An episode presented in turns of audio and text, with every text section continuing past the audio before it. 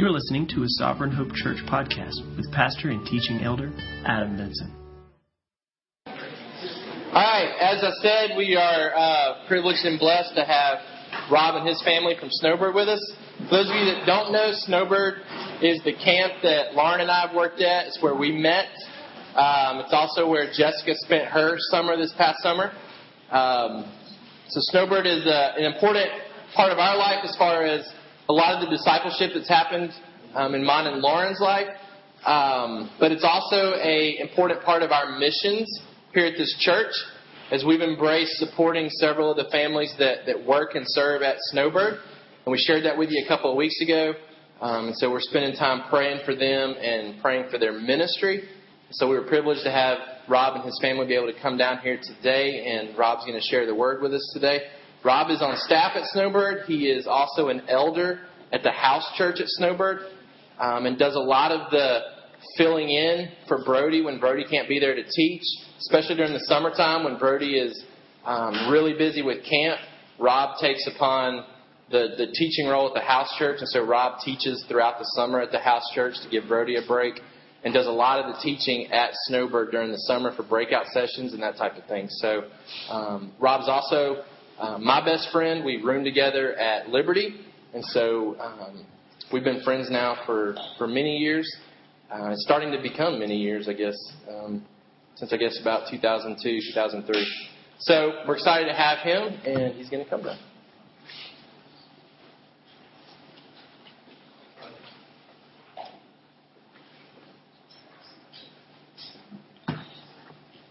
Hello.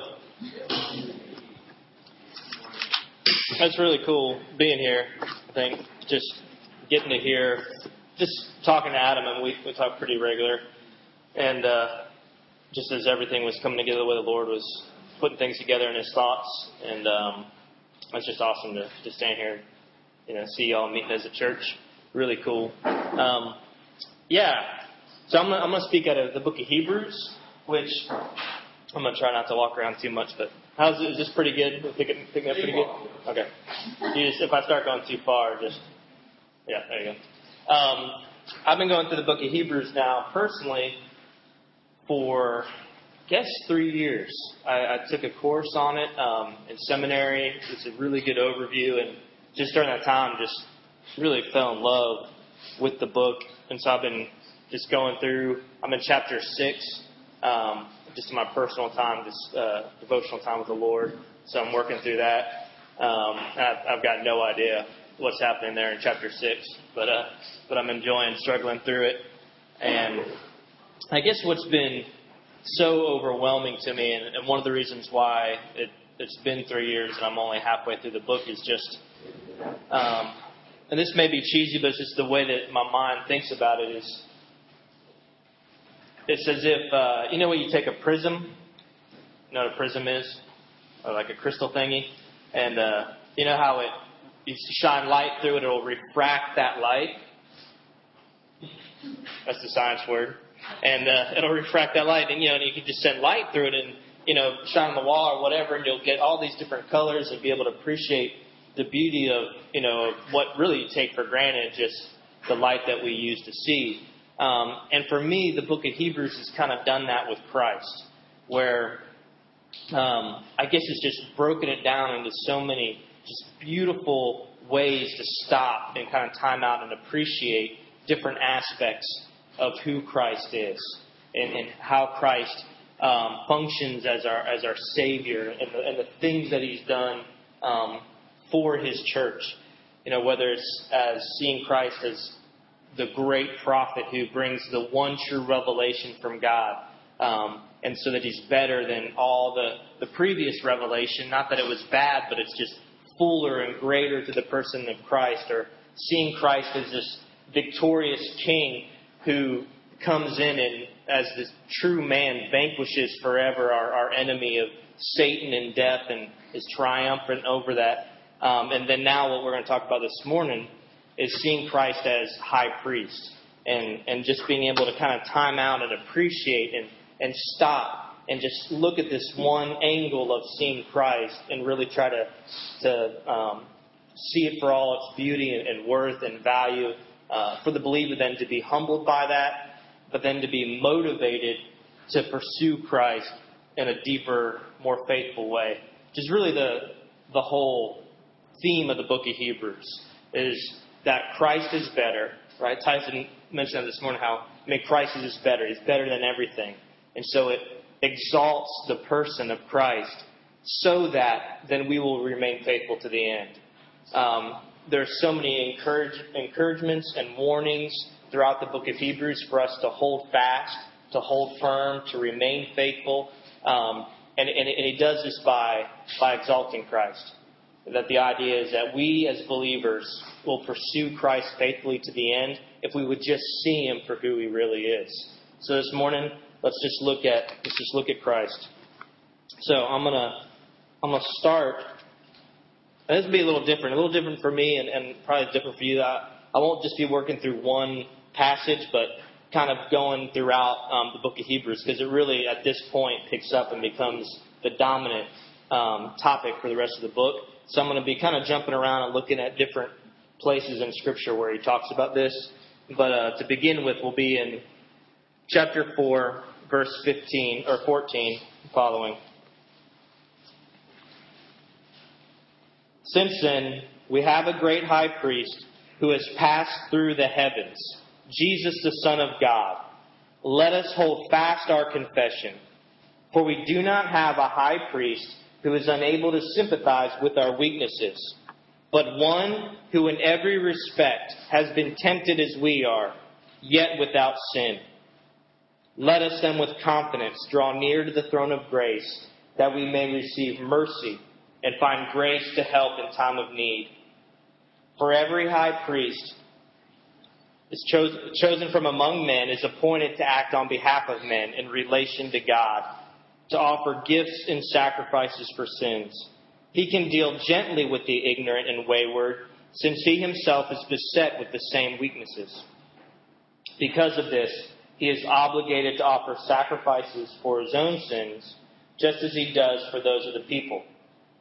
And no one takes this honor for himself, but only when called by God, just as Aaron was. Father God, again, just want to, pause and um, thank you. Thank you for your grace and your mercy and your love that would call us to be a people, to be your church. Thank you, Lord Jesus, for your amazing uh, humility and sacrifice. Thank you for your victory. God, thank you for speaking to us in a way that we could understand you. Um, and I pray that this morning that, that, this, that the purpose of this letter would be real in our lives. God, that we'd be humbled before you, that we'd be undone. God, but that we would be able to draw near to you. And because of that, we would be more faithful in the way that we live our lives. God, that we would persevere faithful to the end. That you'd, uh, that you'd hold us tight. It is in Christ's name. Amen. All right. I mean, it's fascinating to, to time out and think of how God has chosen, how God has chosen to reveal himself just in human history. That he, and oftentimes God is, he uses uh, known constructs, he uses things that we're, humans are familiar with to speak into to reveal himself, right? Um, does this in the Old Testament. You see it so much with the nation of Israel that even you know the idea of kingship, the idea of kingship was already around and established on the planet, and God enters into that and begins to reveal Himself as King. You know, He uses things like shepherds and um, on and on, right? That he, he speaks to us in ways that we can understand, and it's fascinating then to see how God sets up the Jews' system of religion, their system of understanding how to approach Him, he puts this whole elaborate system in place so that we can know him and so that they can know him and, and, know things that are true about God's character and nature. But ultimately, what this is doing is, is pointing towards Christ. It's, it's setting the stage so that we can best understand who Jesus is and what he's done for us. And so, in looking at Christ as our high priest, we, we need to see, to be able to understand this comparison that the writer of Hebrews makes because he makes a comparison to the high priest of the Old Testament, but then he's also going to make a contrast. He's going to contrast Christ to those high priests because he is obviously distinctly different than the high priest in, of Israel. But he says this in chapter 5. I'll read this, these verses again. For every high priest chosen from among men is appointed to act on behalf of men in relation to God to offer gifts and sacrifices for sins. He can deal gently with the ignorant and wayward since he himself is beset with weaknesses. So, when God is putting together the system of religion so that he can reveal himself to his people in his grace and his mercy, he, he you know, he gives Moses the design for the temple, the way the temple would be built. Um, that you know, for at, the moment it would be the tabernacle that they would wander around with in the wilderness. That would have you know a place where um, the people could come close, but only so far, right? Because um, then there was a, a curtain that separated the people from where the priest would go into work to make sacrifices on their behalf, to mediate between the Jews and Yahweh. They, he, they could go in there and the priest could make sacrifices. But then there was another curtain, right? Where only the, the high priest could go in, and he could only go in once a year into the Holy of Holies. Right? Remember in there that the main um, uh, artifact was the Ark of the Covenant. Remember that? Where the uh, the tablets of the law had been placed inside of there, Aaron's buds, some pieces of manna, and in that ark, there was on the cover what they called the mercy seat. Remember that? And there was two cherubim, two golden angels with their wings facing each other. If you've ever seen Indiana Jones, uh, the uh, what's Raiders, the, Raiders of the Lost Ark, yeah, then you know what I'm talking about. Um, if you haven't, shame on you. This afternoon, you should watch Indiana Jones and the Raiders of the Lost Ark. Um, but yeah, and so that was in the the Holy of Holies and what, what the idea there was that God would, was dwelling with his people. And he was dwelling with them, that his presence, his Shekinah glory, his manifest presence would be in the Holy of Holies, hovering over the mercy seat above where the, the law was inside of the ark. Now, but he's dwelling with his people. God is being gracious and he's revealing himself, but there's still a great distance that has to be kept, right? Somebody could only come in there once a year, and it had to be the high priest who had to have a certain lineage, who had to have a cer- certain qualifications and go through certain rites and cleansings to be able to do that once a year on behalf of the people, to make atonement for their sins, to, to bring sacrifice to, to atone for their sins. You know, and then there was other Levites who could come a little bit closer, right? They could come into that first section and daily make sacrifices continually make sacrifices every day, offer things to try to appease God and to, to satisfy His wrath or just to worship Him. And then the Jews could come a little bit closer, right, to be outside of it, to bring their sacrifices to hand off to the high priest. But then, you know, say you're a Gentile, then you're really far off, right? And so there's all these degrees of separation. Okay? Where God's saying, I'm coming as close as I can, but because of our sinfulness, there, there's these veils that separate us. Okay?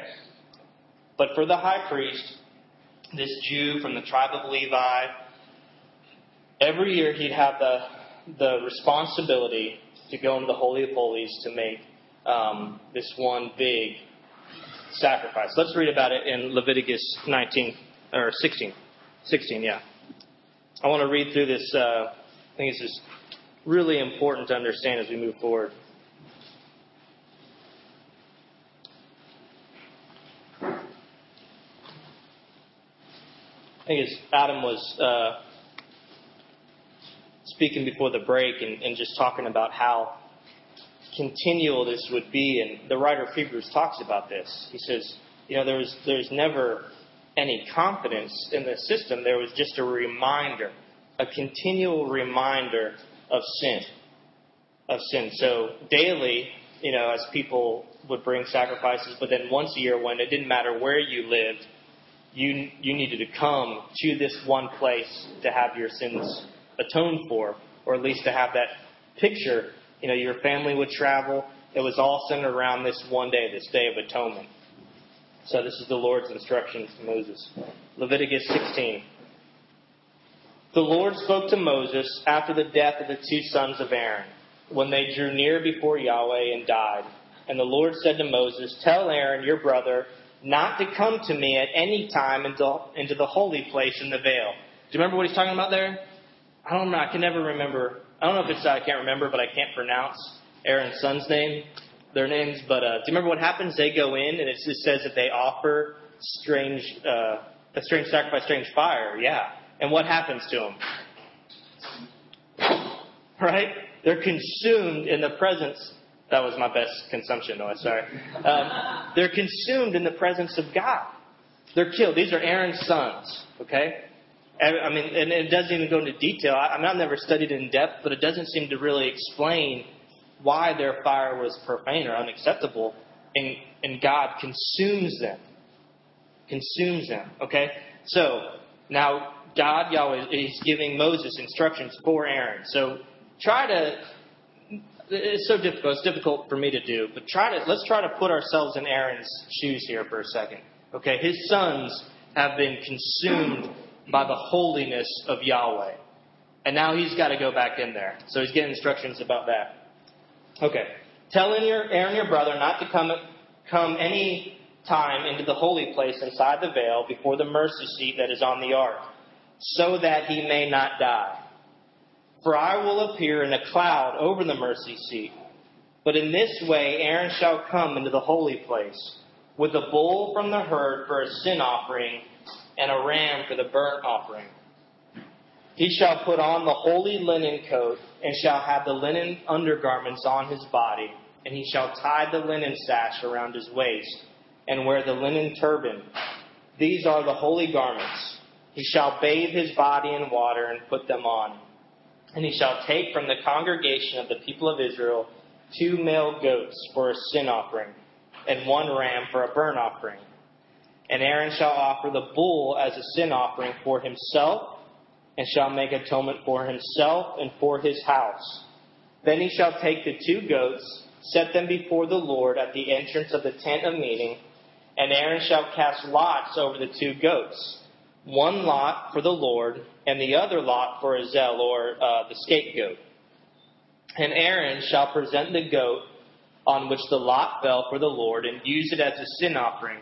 But the goat on which the lot fell for Azazel shall be presented alive before the Lord to make atonement over it, that it may be sent away into the wilderness to Azazel.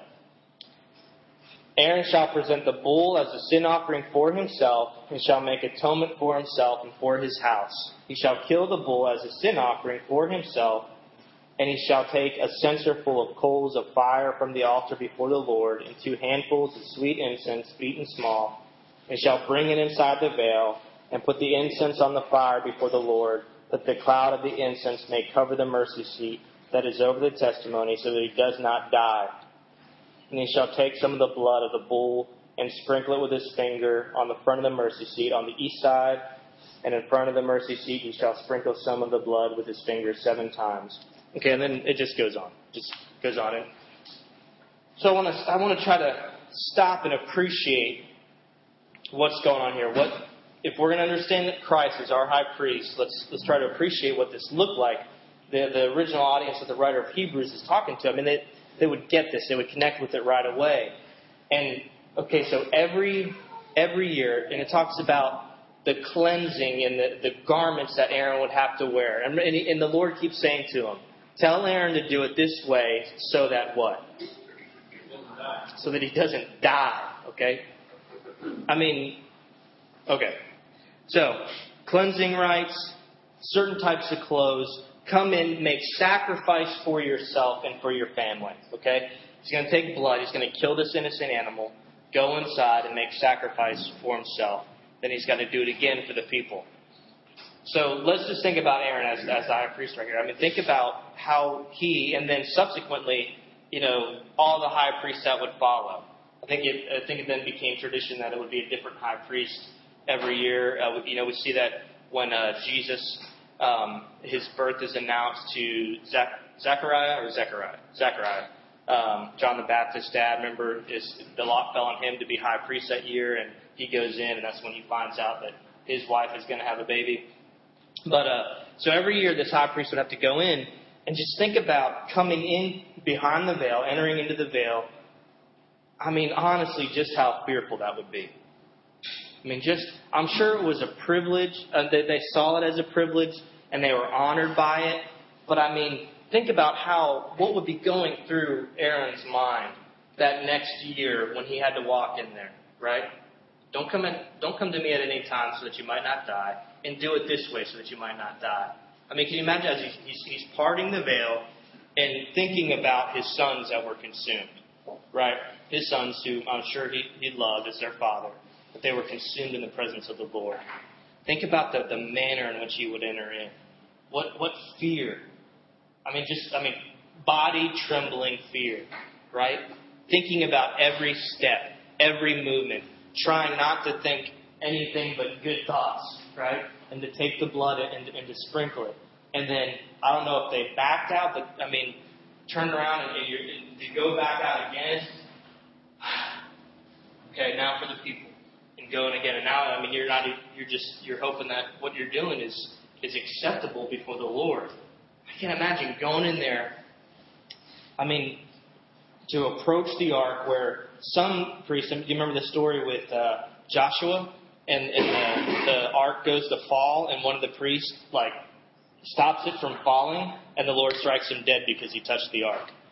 I mean, this is serious stuff. The Lord has deemed it to be holy, and God is so holy that He's a consuming fire that, I mean, people die because of their sinfulness just by being in proximity to Him. I mean, the fearing, can you imagine getting in there, and then, for me, the scariest part, I think, would be leaving. Would be like turning to walk out. That, to me, would be the scariest part. Kind of like, I don't know if you ever, do you remember being a kid? Maggie, do you remember being a kid? I'm sorry. Um, I, I remember being a kid, and to me, like, I mean, wake up in the middle of the night and have to go to the bathroom. There's two things that scared me.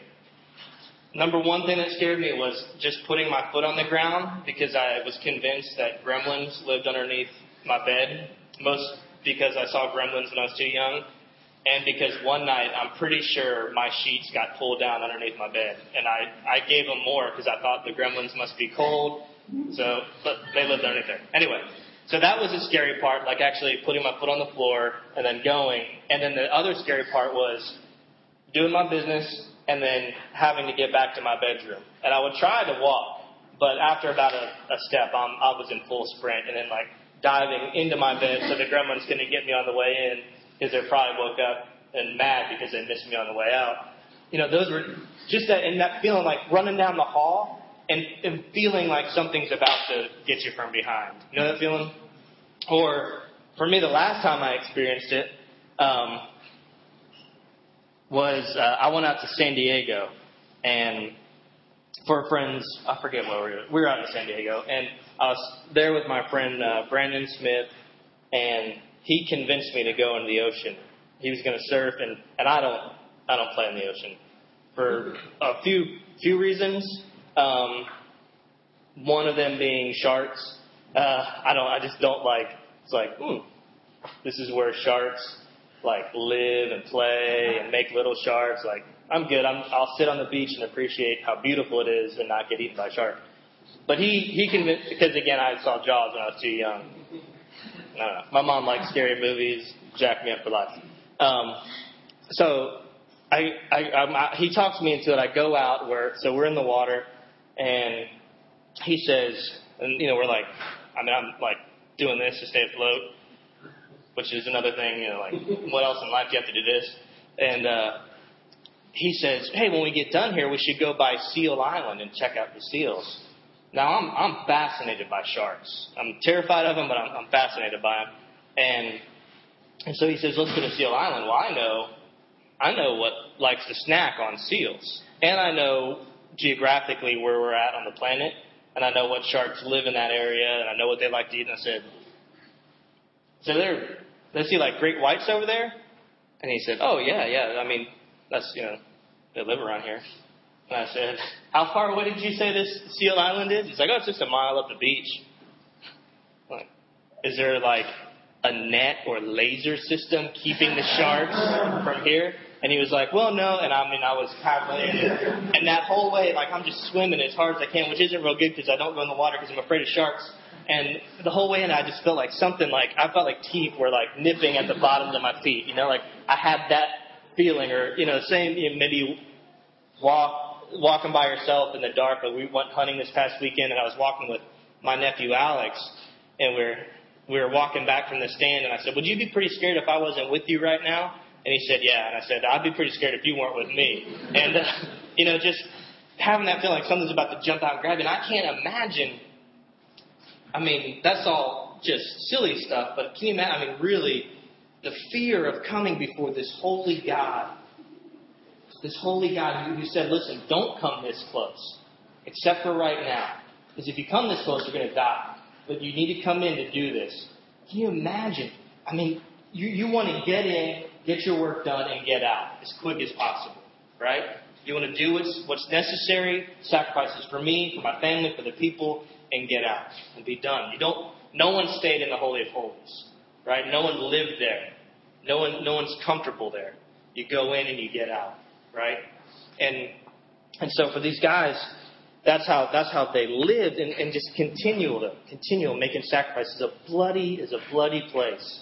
Um, back to chapter five. That they're but they're doing this. They're acting on behalf of man before God. Okay, and they're supposed to be sympathetic. That while the high priest is in there, that he's supposed to have a, a sympathetic mind toward his people, toward his people. Right? It says that he was chosen from among men to act on behalf of God or on behalf of the people before God.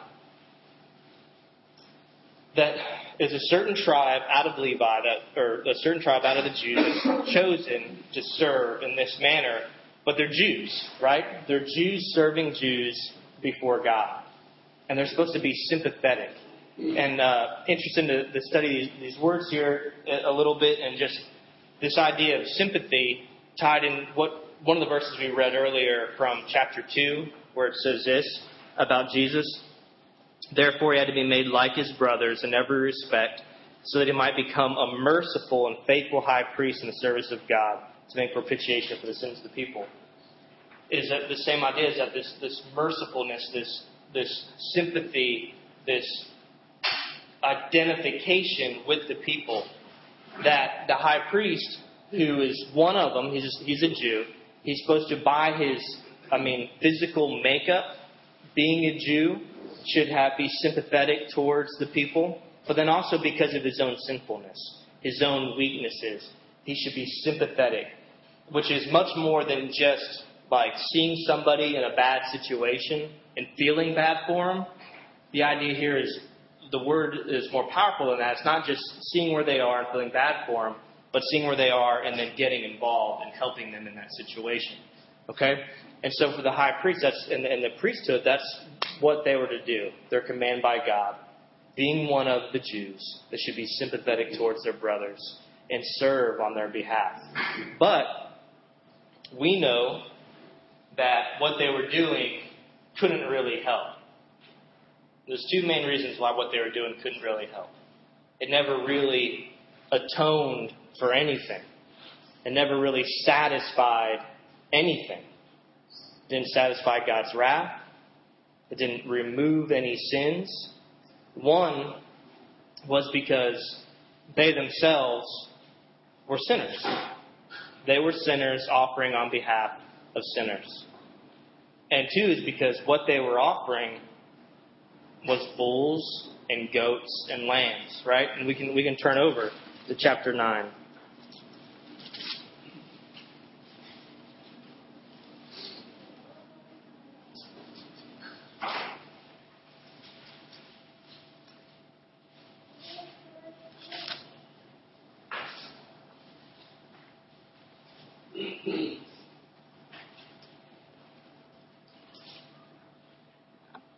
Well, is it in chapter 10 where he says, I got the wrong.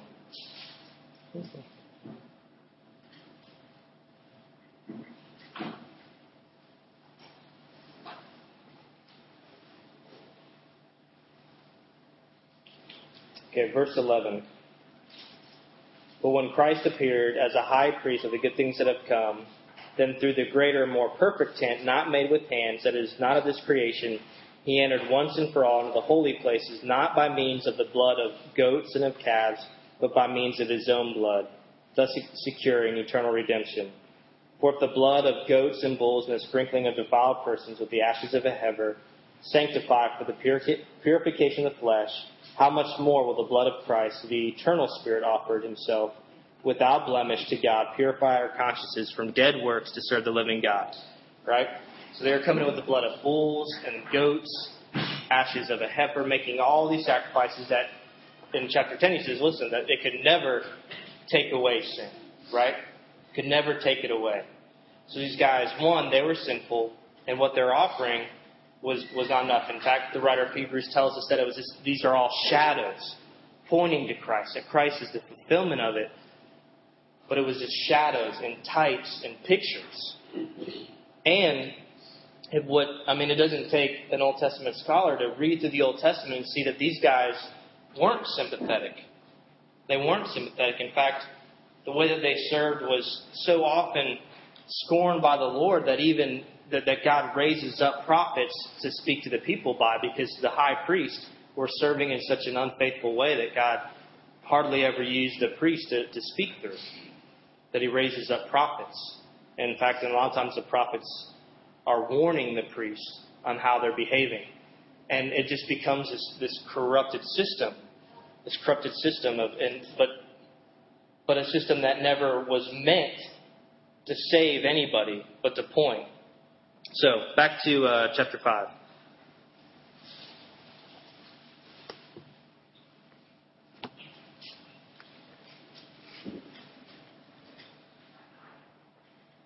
Verse 3.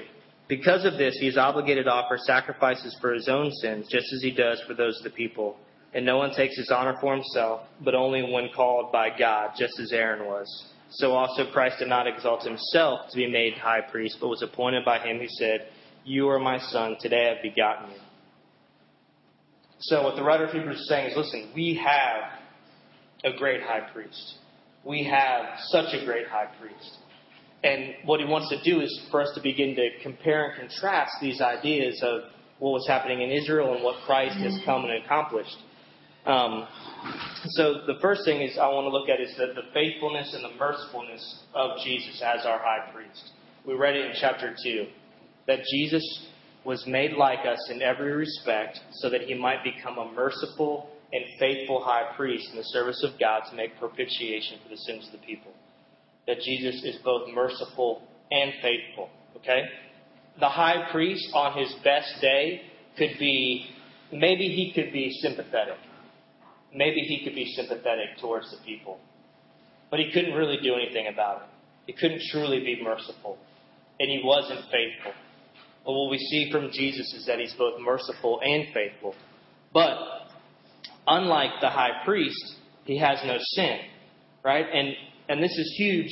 The writer of Hebrews taps into this a lot, where he says that Jesus is made like us in every in every respect. He points to that a few times. And I, know, I remember I was in, I think I was in sixth or seventh grade, and John Smoltz uh, came and spoke at this big rally. Some of y'all remember John Smoltz. Um, he was a really good pitcher for the Braves. Uh, I, I, I thought it was awesome. Um, he was a starting pitcher, then he became a relief pitcher, lots of surgeries, kept coming back. And, uh, well, anyway, he came to speak, and um, what he was talking about was um, refraining from the use of drugs and alcohol and, um, you know, just kind of this positive motivational speak, speech for young people. And I remember me and the group of the, my friends that I was sitting with, and he said that. That's kind of how he started. His, his, opening, his opening line was, I've never smoked a cigarette, I've never drank a beer, and I've never done any drugs. And I remember we all looked at each other and were like, Psh. and we didn't listen to anything else he had to say. Because in my, this isn't a good example, it's a bad example, because in, in my mind, I thought, well, he can't relate to me. He, he doesn't know anything about my family, he doesn't know anything about my life. Like, why, you know, this guy's going to tell me how much better he is than me, and I, I didn't want to listen to it. And that, so I think sometimes that's a wrong, a wrong thought process that we can have when we think about Christ. And I have family that, that I love, but when they're challenged on why you know, they claim to be Christians, but they live void of the, the power of godliness in their life, or they don't really pursue Christ. And you start talking to them about Jesus, and they say, I mean, I'm, I'm a sinner. I mean, Jesus didn't sin, but he's God. So let's put him over here in this other category. Yeah, I mean, Jesus is perfect, but, you know, he's God, and this, they separate themselves from him. And I think that's kind of that can sneak into our thinking when, in fact, the writer of Hebrews says, no, listen, Jesus has become like us in every respect. Jesus really became one of us so that he could be our high priest. He really became everything that it means to be a human being. And, and, and I think the human response that the writer of Hebrews prepares for is, yeah, but he doesn't know sin. He doesn't know sin. He doesn't know failure. He doesn't know what it's like to be me. The writer of Hebrews says, no. In every respect. And he's been tempted in every way as we are, yet without sin. He knows our temptation. He knows our weaknesses. He hasn't been subjected to our weaknesses and, and fallen to them, but he knows them fully. Because he's been tempted in every way as we are. But he's victorious over it. So that there is this identification where the high priest was supposed to be sympathetic Jesus really can be not only sympathetic, but then can go further, enter into the situation, and offer mercy. Because he's identified with it completely, but without failing. Um, read you this quote. Does that make sense? That, that makes sense, y'all with me? Let me read you this quote. Um, it's by this guy, B.F. Westcott. Um, and he died a long time ago, and so that makes you should listen even more closely to what I'm about to say. B.F. Westcott. Sympathy with the sinner in his trial does not depend on the experience of sin, but on the experience of the strength of the temptation to sin. Okay? So what we're saying is, listen, can't say that falling to sin, like that's necessary for this identification. And he's saying, listen, it's, it's not about it's not about the act of sin, it's about feeling the weight of the temptation to sin.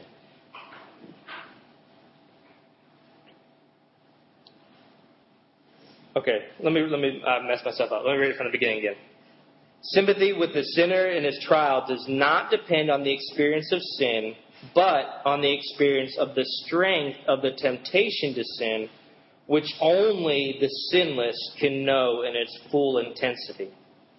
He who falls yields before the last strand, strength. Um, my boss, uh, my pastor, he uses this to make that same point, he talks about a, a, a bodybuilder or a weightlifter, and he and he points to. Uh, have you ever watched in the Olympics um, the power lift with the guys who got I think it's called hang clean, where they got to take the weight, get it up to here, and then get it above their head and lock it out. Have you ever seen that?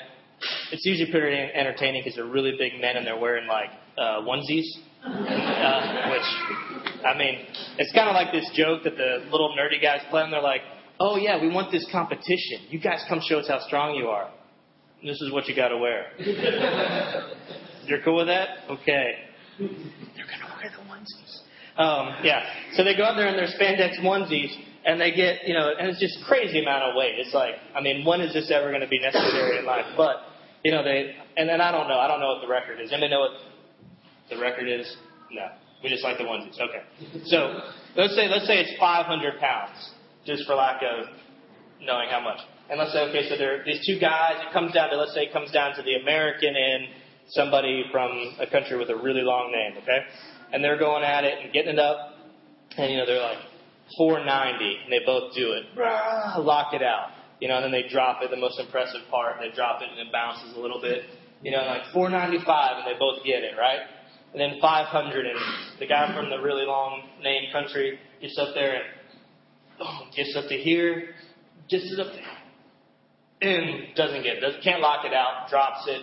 I mean, he knows, he feels the weight of it, but not as much as when the next guy comes up, gets 500 here, struggles, and gets it above his head and locks it out.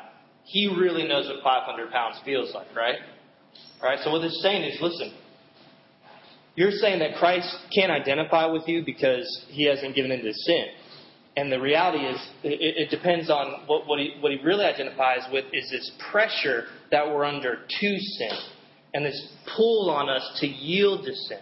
They say no one knows it better than Jesus because Jesus felt the full weight of every single temptation every single day of his life, and he always locked it out. He always felt the full weight. He came under it completely, but he never yielded. He was victorious.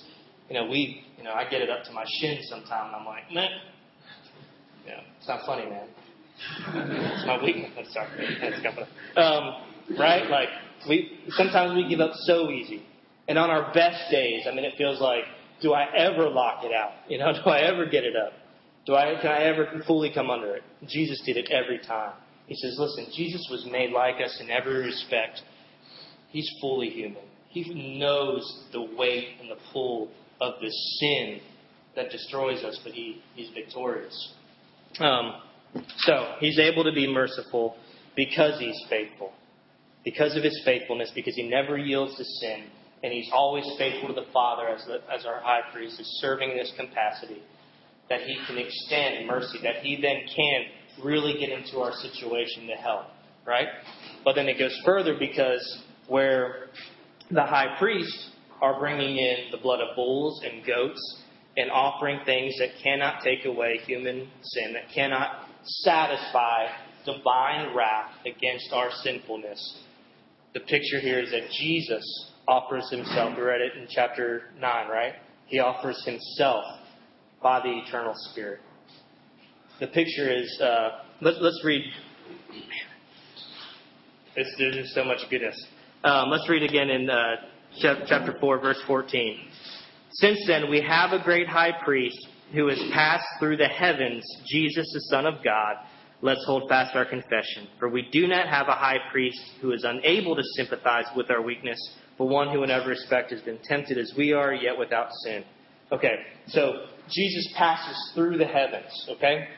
He's passing through the heavens, and uh, different people are going to make different comments about what this looks like, and they try to enumerate out, like, well, the high priest would have to pass through the outer court, and then through, into the, the holy place, and then into the most holy place. And so Jesus passed through, like, the atmosphere, and then outer space. I said atmosphere, funny.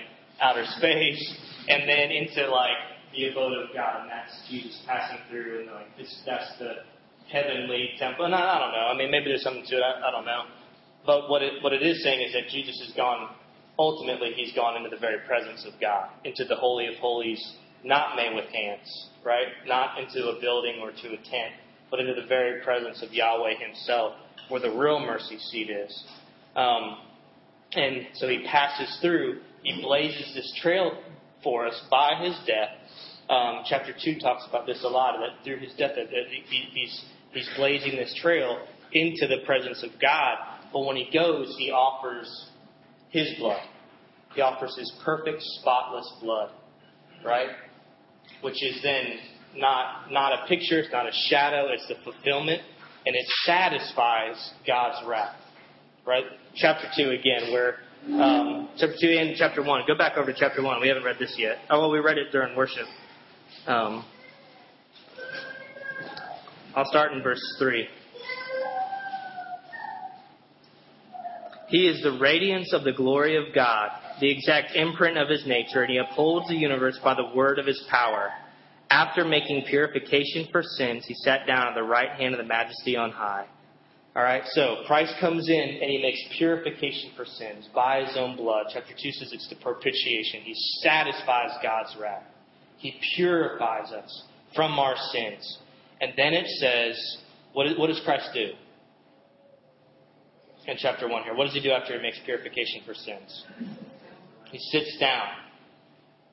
It's interesting. Uh, to me, the, the, the writer of Hebrews, this is how he, he kind of always portrays it and pictures it, where he doesn't really go into Christ coming back um, you know, through the resurrection and then ascending back to heaven, the writer of Hebrews just focuses on, he paints this picture of Christ going into the presence of God, the real Holy of Holies, making this perfect sacrifice, and then sitting down.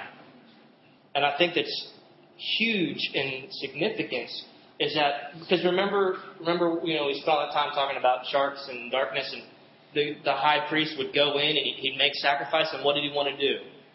He wanted to get out of there, right? He wanted to get the covers back over his head, right? Go in and get out. Go in and you're, he's not at home there, right? He's he's an alien and a stranger in a very holy place, and he doesn't stay.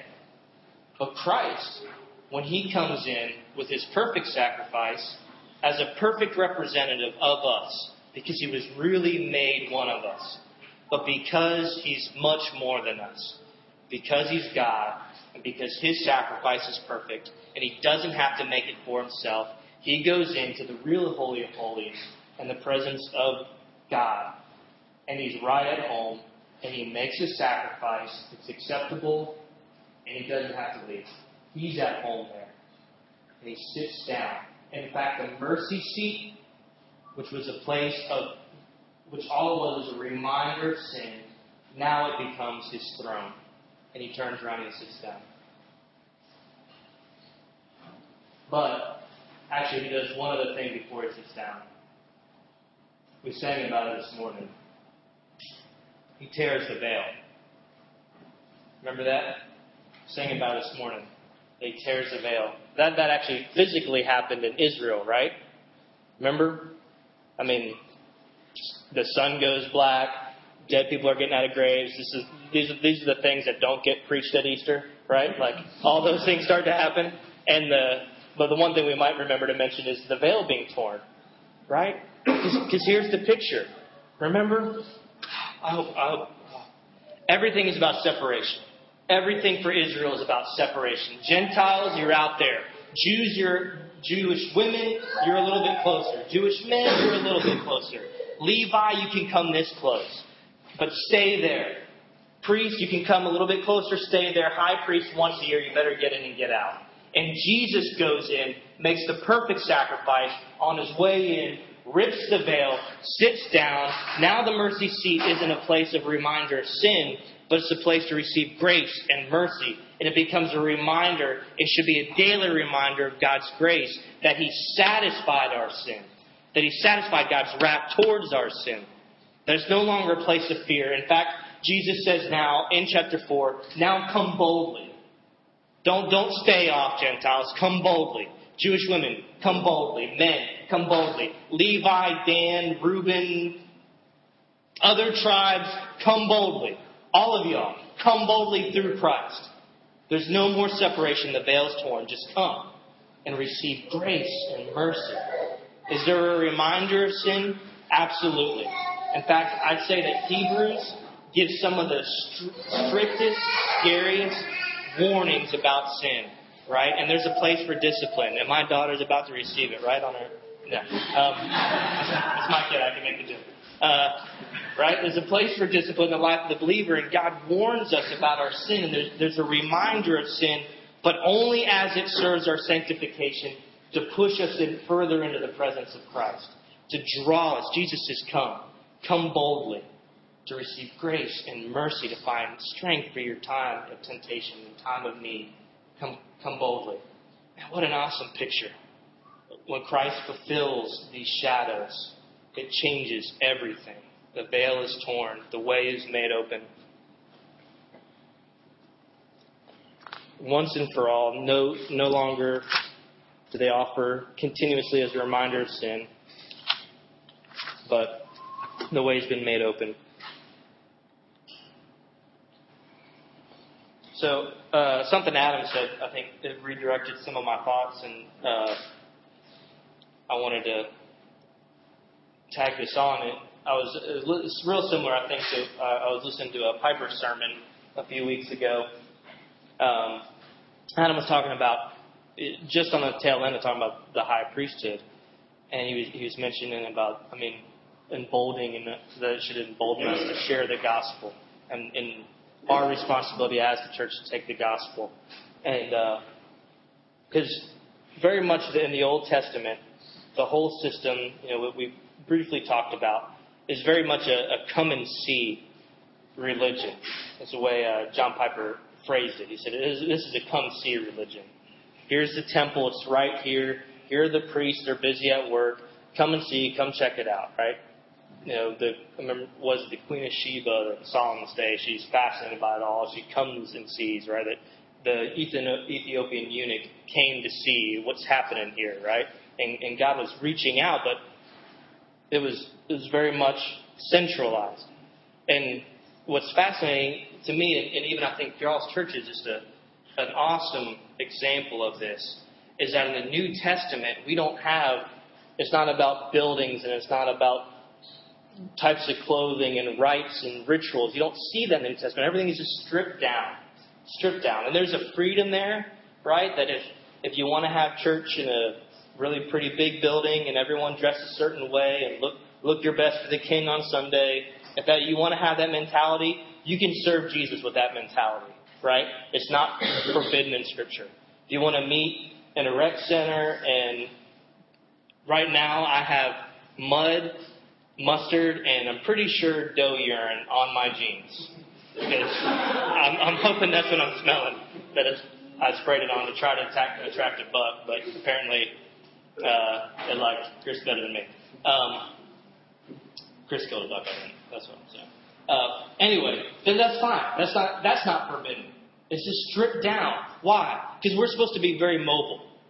We're supposed to be mobile. We're not supposed to get tied to anything here and now anymore right? Everything for them was physical and it was here and now. Come see it if you want. And for us, it's not about here and now. It's about getting the gospel out so that we're mobile, right? And so as we see this picture change, Christ tears the veil. Not only, not only is he calling us into a daily, intimate relationship with himself to receive this grace and this mercy, but he, he's saying, listen, it's not about here anymore, so just go. Go. Take this message. Take this hope. Explain to people what Christ has accomplished. Tell them that they don't have to stand far off and look over people's heads to even see the temple. They can come right in the presence of God through Christ. That's our gospel. That's our that's our hope. And, and so, you know, for me as, as, and, and for you as a, as a believer, I, I, I think that that my prayer would be that it has the desired effect that Jesus says it should here in the scriptures. That because of this, flip back over. Let me read verse 14 again and make two more statements. Since then we have a great high priest who has passed through the heavens, Jesus, the Son of God. Here it is. Let us hold fast our confession. Let's, let's be faithful. Let's hold fast to this. Let's, let's remain firm in this call. For we do not have a high priest who is unable to sympathize with our weaknesses, but one who in every respect has been tempted as we are, yet without sin. Let us then with confidence draw near. And the words, the, in the original language, the drawing near is just, it's the idea of continual action. Draw near to the throne of grace, that we may receive mercy and find grace to help in time of need. And then let's let's take that message. Let's do that daily. Let's draw near because it's not it's not only an invitation, it is a command, right? I mean, it's beautiful enough to think about it that it's open and it's available and it's an invitation to come, but it's not in that kind of language. It's a, it's it's a command. We need to go. We need to go. We need to go to our God.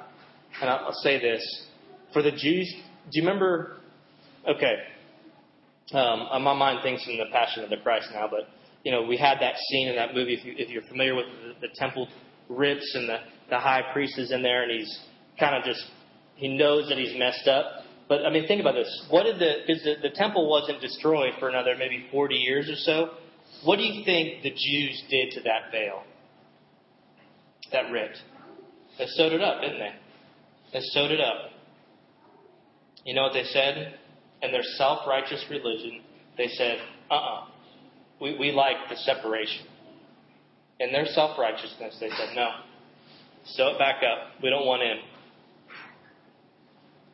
And as, I mean, to me, uh, just, I mean, that's gut wrenching to think about, but that's what they did. They said, I mean, all this, all this was pointing to Christ who would make the way for them to come into his presence. And when it was open, they said no to it. Shut the curtains back. So, I mean, there's there's a real warning to people who who in a self who, who try to approach Christ in their own self righteousness. There's a warning there, but I think there's even a warning there for the believers And it's a warning that, that the Lord, I think, has wrought in my own life. Because there's a lot of times when, not in that, not in that mentality, but I'll be convicted of my sin. God will warn me. And he'll show me my sin. But then his command is, will come and receive grace and mercy. But in my own false sense of humility, I'll say, I, I feel too dirty to go in there. I feel too dirty. I feel like ah, I've messed up. I, I need to I need to stay out here and beat myself up. Maybe you know I know it's a broken system, but maybe I can find a rusty old knife that they used to kill these animals with, and I'll I'll make some sort of sacrifice. I'll I'll just stay out here and beat myself up, and and and I shut the veil in my life, and I don't approach God and just receive His grace and mercy like I need to to move on. I, and I stay out in that outer court in some self pity, which is really just my self righteous pride when in reality I need to drop the knife in humility, enter into there, because I know that that's where I'll receive grace and mercy. That I don't have the right to stay outside. I don't have the right. Does that make sense? Um, yeah. I'll pray for us and then maybe a question or comments. Lord Jesus, love you. God, thank you so much. Thank you that you're our great high priest. God, thank you for making a way. God, I thank you for taking the time and being so patient with sinful humanity and, and setting up Israel and, and, making them a nation and setting up their religion and, tents and temples and priests and goats. I thank you for doing all that and being patient and storing up wrath so that we could understand Christ better. And I pray that we would understand you better today, Lord. And I pray that that understanding would drive us to humility. And I pray that it would drive us to a, a confidence to draw near to you. And I pray that because of that, we would hold fast, that we would be a people who are faithful to the end. And that in our faithfulness, we would take the gospel to our families and friends and community and, and to the world. And I thank you for a church that um, is is setting itself on that foundation so that it can be mobile and it can be always reaching out with the gospel. Love you in Christ's name. Amen. Any uh, any thoughts or questions?